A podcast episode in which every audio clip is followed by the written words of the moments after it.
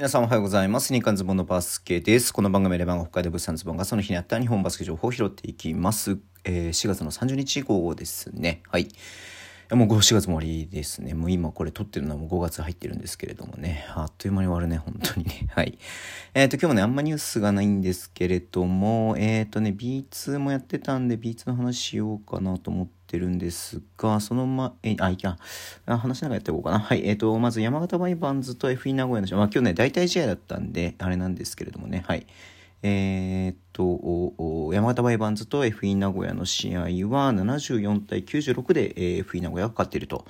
で、えー福島ファイヤーボンズと、えーバンビシャス奈良の試合は96対58でね、えーと福島ファイヤーボンズが勝ってるという感じですけれども、えっ、と、福島じゃないや、えっとね、バンビシャス奈良の、えっ、とね、種市選手がね、ラストゲームだったということで、まあ、ツイッターにもね、上がってましたけれども、えーね、あの、福島ファイヤーボンズのね、えー選手とかスタッフも加わって、みんなで胴上げをしたということでね、うん、はい。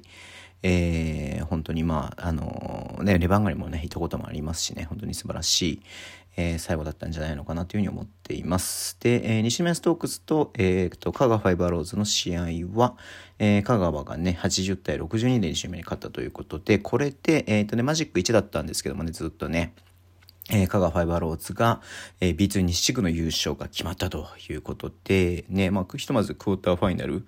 は、えーっと、ホーム開催っていう、まあ、セミファイナルもそうなのか、うん、えーっと、ホーム開催っていうことになりますんで、あのー何？えーっと、何？えっと、なんかチケットとかね、あの日程のね、あれも出てましたね。うん。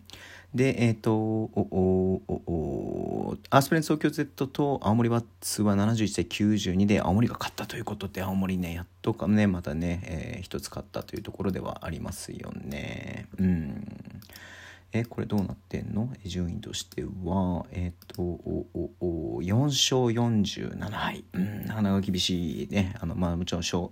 ですか消化できなかった試合もありますけれどもね、うん、厳しかったなっていうところではありますね。えっ、と、仙台と福岡の試合は仙台が82対60で勝ってるということです。で、熊本と佐賀がね、熊本が負けたんですよね。うん。なんでまだこれで、えっと、熊本と西宮のこの後、この後まだ明日までね、明日も熊本と佐賀の試合があるし、えー西宮もね、香川との試合がありますんで、えーこのね、えー勝ち負けによっては、あの、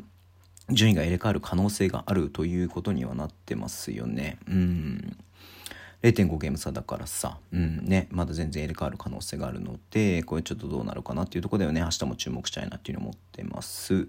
ね、本当だからこれね、クォーターファイナルを、えっと、何？えーホームで行えるか行えないかっていうね、大きな、えー差になりますんでね、うん。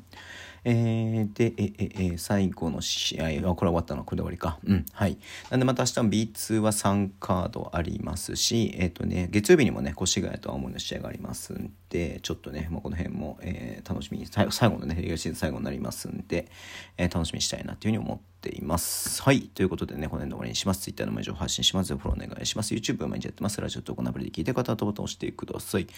では、今日もお付き合いいただきありがとうございます。それでは、いってらっしゃい。